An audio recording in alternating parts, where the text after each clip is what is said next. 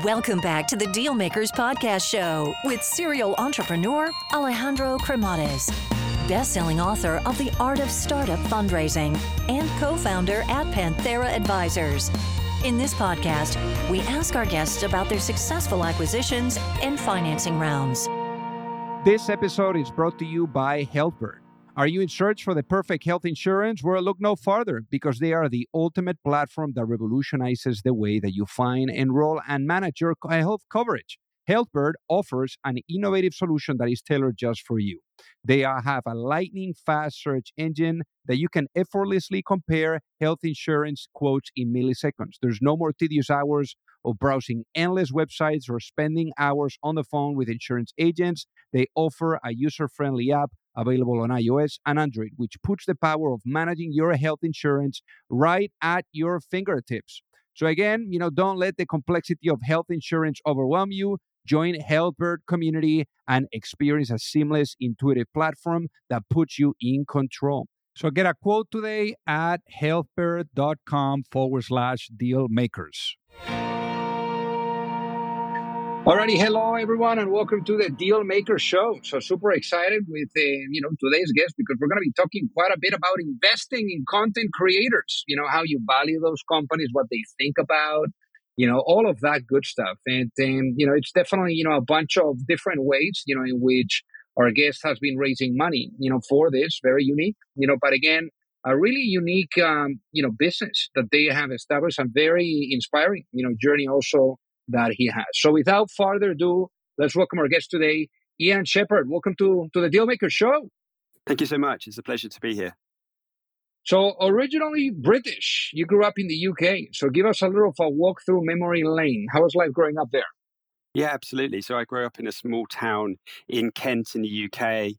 At the time, I um, was really passionate about cars, and so I was guided towards doing an engineering degree.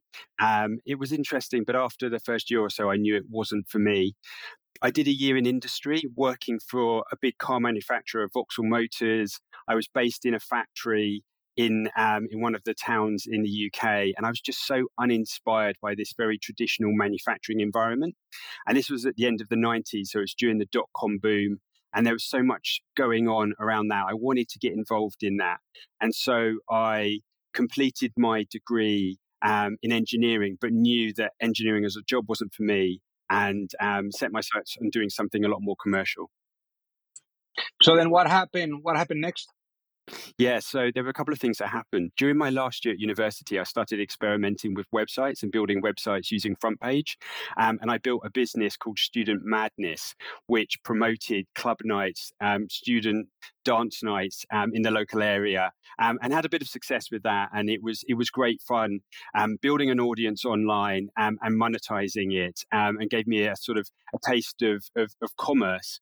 So I completed my degree and then started work as a strategy consultant. And um, I worked for Deloitte Consulting, and I was lucky to work for a real host of different clients from investment banks to the government to public sector companies. And um, but it was my time in the media industry um, in a couple of roles I had in consulting that really inspired me um, and ultimately led me to a career uh, working with uh, media companies. I mean, you've definitely, you know, like been around the block when it comes to media companies. I mean, you've worked with some of the biggest ones. Uh, and, you know, the last one, you know, being Disney, right? Where you were the head of a new business development, you know, there, especially here, um, very active in Europe. I guess, you know, as part of being, you know, part of, of, of, those companies, I mean, some of those, you know, just to name a few, you know, we can say here Warner Music, Universal Music, British Telecom, Vodafone, uh, and then lastly, Disney. How was that uh, experience of being, because now you're a founder, you're able to really move super fast, you know, during your time on these big companies, I'm sure that you were able to secure any meeting that you wanted to secure, but uh, perhaps a little bit tougher when it when it came to decisions because you know things go a little bit slower. You know when you have all that red tape and all these uh, people that you need to approve. So, how was that like for you? Yeah, that's exactly right. So, I was very fortunate, um, as an example, at Universal Music to work with some of the biggest artists in the world. Um, and as you say, most recently at Disney, uh, working on amazing brands like Star Wars and Marvel. And my role was very commercial, it was business development, it was identifying and building new revenue streams across the business. And anybody would want a business with a, a, meeting with Disney to to discuss um, and pitch their ideas to us. And we were overwhelmed with with opportunities. And when I really loved meeting entrepreneurs and business owners to explore new ideas.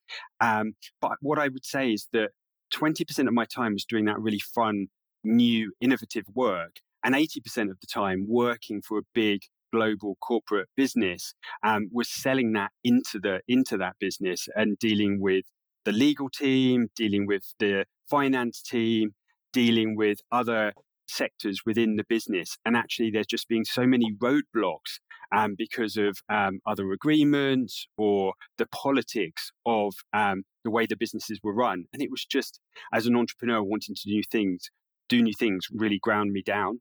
So um, it, it came to a point where I recognized that having worked for a number of these different businesses, it was um, it was the same pattern re-emerging, and I had this sort of real entrepreneurial streak in me and wanted to to leave and do something new. So then, what was that uh, new thing that came knocking? Yeah, so I, through my career, I was very lucky to work with um, great brands and great musicians and great artists. And what I could see happening was that there was this emerging creator economy where there was lots of talent on YouTube in particular, who, in a similar way to a musician, had assembled a very large audience around um, their craft. But unlike the music industry that had the record labels around it, there wasn't that same structure around um, these creators. And I found it fascinating how they um, they operated their business, um, but also saw a real opportunity to support them and help them in what they did. And um, when I was at Disney, I, I wanted to learn more about the industry and how it was organized at that time. And I, I, reached out to a number of people, and what became very clear was that it was a very new industry. Um, and there wasn't much of a sort of a network or knowledge across it. And so I uh, I created a, a network um, inspired by a very good friend who did something similar in a different industry. I created something called the business of influencers. And the business of influencers connected people in influencer marketing, whether it was um, an agency or a brand or uh, a content creator or their manager. And I brought them together for the first time um, starting with dinners and then moving on to bigger events. And through that, I was able to see and understand what was happening and where some of the opportunities were. And that led me uh, to launching a business called The Social Store. And The Social Store took everything that I'd learned from Universal Music and Disney and applied that to content creators in in particular focusing on consumer products. And so we worked with some of the biggest creators in the UK predominantly to sell consumer products. And we had a number of different business models from drop shipping to licensed consumer consumer products to um, retail. Um, and we had had a lot of success um, launching products, hosting events, hosting retail events. Uh, the biggest event we hosted, 20,000 people turned up over one weekend to meet one of the celebrity creators we had working. Um, and it was just really rewarding to be working with these creators and, and a massive step change from where I'd been at big, big traditional media organizations. And, and to give you just a sense of a couple of things that happened to me and really how I could see this evolution of, of media consumption changing. The first was where I worked with um, a very popular um, child on YouTube, celebrity child um, in the UK. And I brought my daughter along to the event to meet her um, and um, to film some content. And when my daughter went to school the next day, uh, everyone in her class had seen the video that she was in. And she was um, overwhelmed and, and, surprised that um, everybody knew that she'd been with this content creator. But for me, it really told me and indicated to me that actually kids aren't watching Disney and they aren't watching Nickelodeon. They're watching YouTube channels and these creators and and that story and presenting that to the retailers um, really um, changed their minds to understand. Okay, um, the tide has changed. The second thing that really jumps out as being quite a memorable um, event um, and reflective of the new media industry was in the, the, the pop up retail event I described, where we had 20,000 people on one weekend. When I was at Disney, um, we had a similar idea for a, a Disney branded Star Wars store that we wanted to launch in the UK. And through the course of probably 18 months, there were various different proposals um, and locations for this store. But ultimately, uh, the concept and the idea was rejected, and the Star Wars store never happened. But the store I created with a content creator, that whole process of having the idea, finding the venue, announcing the uh, event, and and having the event happened in the space of two weeks. And it really showed to me um, just the difference in how quick and adaptable this new media industry is. So, for the social store, what, what ended up being the outcome with the social store? Yeah, so it was a it was a business that I learned so much through, particularly working with content creators every day. But it also being a product business was somewhat constrained um, and challenged by COVID and uh, disrupted by that. Some of our obvious revenue streams fell away, which was disappointing. Um, but we were able to create a very successful Amazon business um, that thrived during COVID. Um, and we ultimately sold that business um, after COVID. And um, it was a great journey to go on. It taught me a lot about working with some of the biggest content creators um, and has guided me to where I am now. So then let's talk about Electrify. So how does the idea of Electrify come knocking? Like because yeah. obviously, you know, it sounds like the creators, you know, like where you know your your your your passion right i mean eh, the whole media thing something that you had been really involved with you know for quite a while but why electrify out of all things yeah so electrify video partners as a business invests in and scales established youtube channels and one thing I'd seen in working with these content creators every day was that they are entrepreneurs and business owners, and many of them had established these really profitable YouTube channels, um, but they were one man solopreneur businesses. And many of these creators didn't know how to scale their business. They didn't know how to hire a team. They didn't know how to diversify different revenue streams. They didn't know how to de risk the business from themselves. Um, and that what I'd learned at Disney and what I'd learned at Universal Music was the whole idea of a 360 degree business where you're building not just a YouTube channel, but a global media property. And I saw this real opportunity uh, in, in, um, as did my business partners in investing into content creators. And so two and a half years ago, I met with Owen and Justin, who are the other two co-founders in Electrify with me. Um, and we we saw this opportunity to invest. And my business partners, their background is private equity. Um, both of them have spent many years working at KKR. And so we have these very complementary skills that we believe come together to invest in and scale YouTube channels. Hey guys, so pardon the interruption here. So I got to tell you that you know, for those of you that are either looking to raise money or you're looking to get your company acquired, you don't have to be alone you know there's a lot of psychology that needs to be blended with strategy with methodology with process. And it's very hard and already doing your business alone is super super difficult. So i remember you know back then when i was an entrepreneur i kept really experiencing the challenge of either knowing or finding the right type of access to the right type of investors or really understanding what was the right type of guidance you know that would carry me through the process whether it was with seeking money or with going through the acquisition. So that gap that i found being an entrepreneur is ultimately what pushed me later on when i met my co-founder at panthera mike sieversen to really put together an advisory firm where we are guiding entrepreneurs and founding teams through the capital raising efforts, whether you are at a seed stage or at a Series A stage, or if you are going through the process of an acquisition and you are in small to mid cap type of um, cycle. So again, you know, we would help you from guiding you and and supporting you from A to C all the way to the end as an extension of your team. And there's no reason for you to do this alone. So with that being said, if you would like to find out more, feel free to send me an email at alejandro at pantheraadvisors.com and we would love to take a look at helping you out. And and basically for for this for the business model of Electrify, how do you guys make money?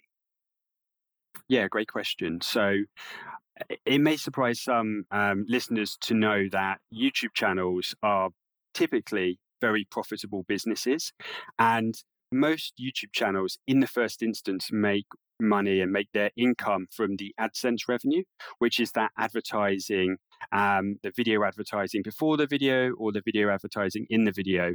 And um, there are hundreds of thousands of channels on YouTube making serious money. We believe that there are more than 50,000 channels that are making more than $100,000 in revenue. And so the first revenue stream that for any channel is um, that AdSense revenue. But then in addition to that, there are many other incremental revenue streams. So, in addition to the advertising that Google puts around a video, a YouTube channel owner is also able to do their own brand partnerships. They're able to negotiate their own rates. And so there's almost like a double bite at the cherry where they have these two different advertising revenue streams. And then in addition to that, a channel owner can think about well how do i distribute the same content onto other platforms? Whether it's tiktok or facebook or snapchat there are ways to monetize that content. And then furthermore there are other opportunities around courses and podcasts and consumer products. And um, we as a as a business invest into these channels and we either own the channel and, and have those revenue streams, or we're joint business owners with some of the channels um, and we share those, we share the profit in those channels. So then I guess uh, for this, you know, when it comes to content creators, what do they think about every day and, and how do they organize themselves?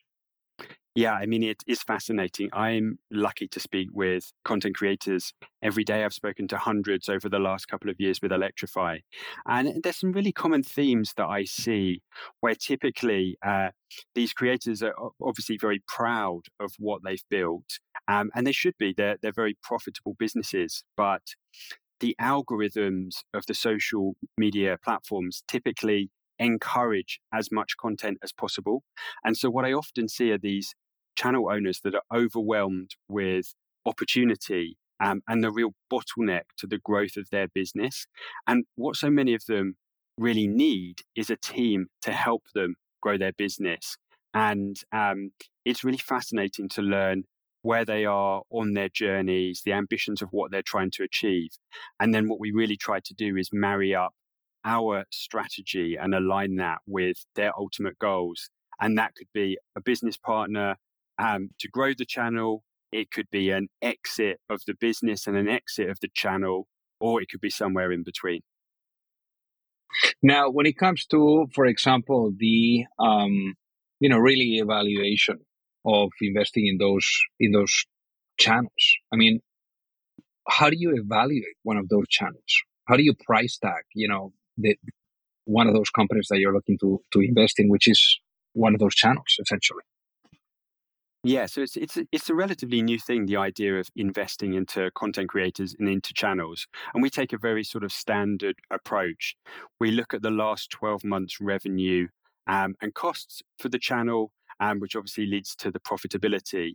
Um, and we're looking at valuing the business at a multiple of the profitability. Um, this is sometimes a new concept for channel owners, depending on how sophisticated they are. Um, and just how they think about their business. But we believe that this is a very consistent and fair approach that gives us um, an opportunity to, you know, invest in the channels at a fair market value and help them to grow the business. So then, in this case, you know, like uh, for for you guys, when it comes to doing the diligence, right? What does the diligence look like when you're looking at one of those companies and finally you price the deal and you know you're ready to roll? I mean what what does that what does that look like? How do you what kind of diligence what what are you looking for? How do you verify things and make sure that you're investing you know in something meaningful versus a black hole? Yeah, that's really important. So we we trust that and believe that the YouTube AdSense model um, is a very fair and transparent way to pay creators. And what we've observed over the last um, two years in running this business and seen with creators running channels for more than 10 years is this very fair and consistent model in the performance of YouTube channels. One of the first pieces of information that we request from channel owners is access to the data on their channels. So this enables us to understand how the channels are performing um, and how the channel has evolved and performed over time. If there were any abnormalities in that, so for example, a spike in views, that could potentially trigger us to um, believe that something um, wasn't quite correct.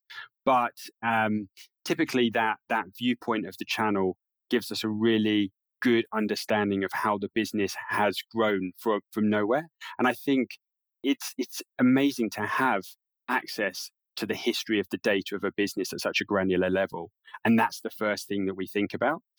And then the second piece of information that we look at is really the P&L of the business. So understanding the other revenues, understanding the costs and being able to have a good clear picture of what the business looks like.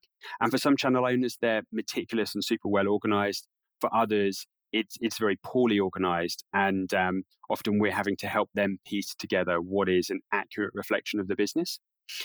Once we agree on um, the framework for a deal and evaluation, there is then um, a more complex and detailed level of due diligence that's done in really understanding uh, each of the different revenue streams and and feeling confident that everything is above board and has been um, managed accordingly.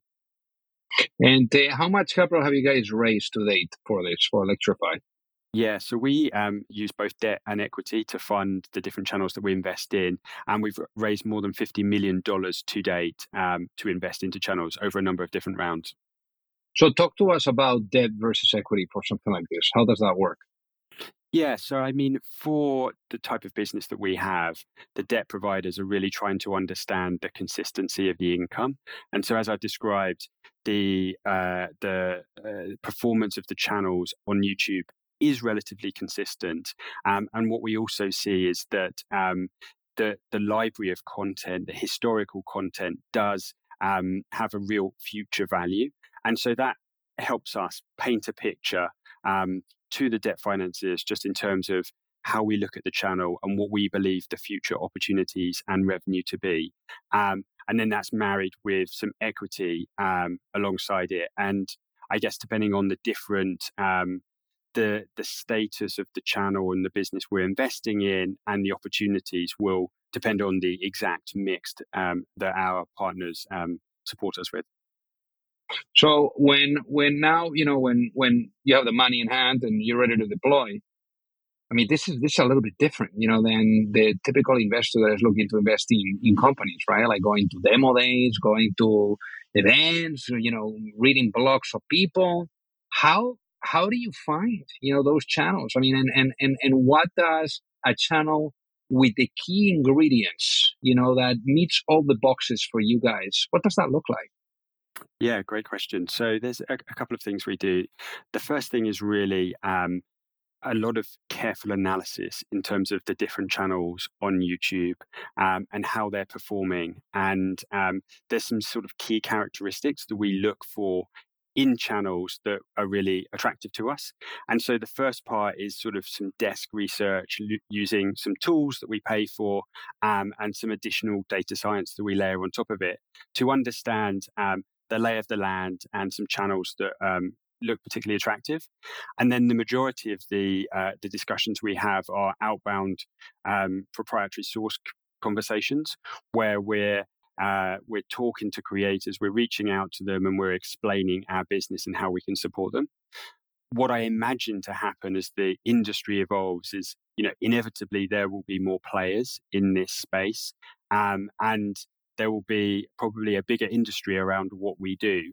And as we as a business build our reputation um, and invest into more channels, then I would expect to see more channel owners um, approaching us about investment um, and, and wanting to be part of the Electrify business. And there's now all you know all types of, of things and and and I like to ask you about trends because I mean obviously TikTok you know is now in the picture too. So where do you see things evolving, and how do you see also Electrify evolving when it comes to investing in content creators? Yeah, so what we like about YouTube is that the AdSense revenue is a very transparent and fair way that the platform pays the creators for the content. What we've seen with these other platforms, Instagram, TikTok, Snap, is that some of them have made some payments to creators, typically as part of a fund, um, and they can be quite sporadic um, and unreliable and unpredictable. However, there is this intense rivalry amongst the main platforms, as we're seeing with threads and Twitter at the moment. And I believe that with so much um, advertising spend on the platforms, it's inevitable that they'll need to pay, the platforms will need to pay the content creators um, a fairer share for, for bringing the audience and the advertising revenue to the platform. And therefore, we'll see the likes of Instagram and TikTok paying creators in a more logical and systematic way much like YouTube. What that will mean is that there will be more creators earning more revenue. And for us, with our existing channels, it will be a way to monetize them. And it will also open up the door for, in the future, Electrify to invest into creators on other platforms as well.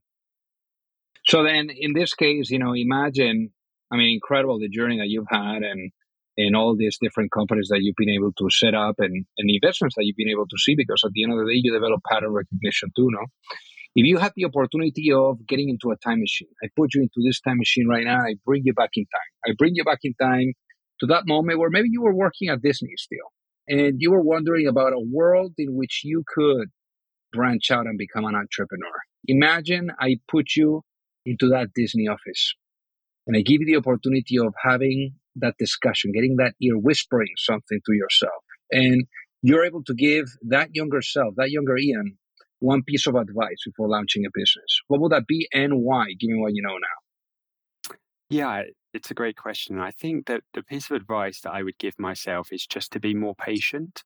So, um, the journey of an entrepreneur is a real roller coaster, and um, I've lived that for the last seven years um, running um, and co-founding a business and you can have some great wins and some real highs but there's also some real challenges and i think for me covid was a real challenge um, in adapting and responding to something beyond the control of the business and and new opportunities and new deals come and go and in a deal making scenario where we are now, it can be quite frustrating when you think that there's a great opportunity and it ultimately falls away.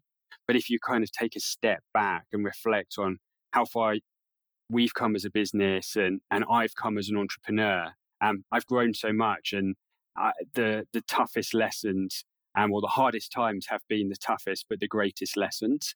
And um, a younger Ian, uh, you know, is, is running uh, as fast as he can trying to make things happen, but a, a, a more experienced Ian has has has been more patient and um, thinking about the bigger picture and the long term game that we're playing here.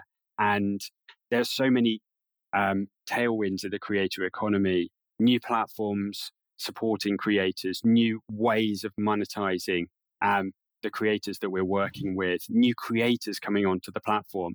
I'm I'm so excited about where this industry is going. And I know that um, personally, I just need to be very patient with what we're building um, and knowing that um, I'm going to learn a lot along the way. And and it, it is um it's a roller coaster, but um it's it's for me the the best roller coaster to be on. Amazing. So, Ian, for the people that are listening that would love to reach out and say hi, where's the best way for them to do so? Yeah, so I'm pretty active on LinkedIn. You can find me on there, Ian Shepherd. I'm also on Twitter, I Shepherd, and um, check out our website, electrify.video. Amazing. Well, easy enough. Well, Ian, thank you so much for being on the Dealmaker Show today. It has been an honor to have you with us. Excellent. Thank you so much for having me. If you like the show, make sure that you hit that subscribe button. If you could leave a review as well, that would be fantastic. And if you got any value, either from this episode or from the show itself, share it with a friend. Perhaps they also appreciate it. So also remember that if you need any help, whether it is with your fundraising efforts or with selling your business, you can reach me at alejandro at pantheraadvisors.com. You've reached the end of another episode of the Dealmakers Podcast. For free resources and materials, head over to alejandrocremades.com. Thank you for listening and see you at the next episode.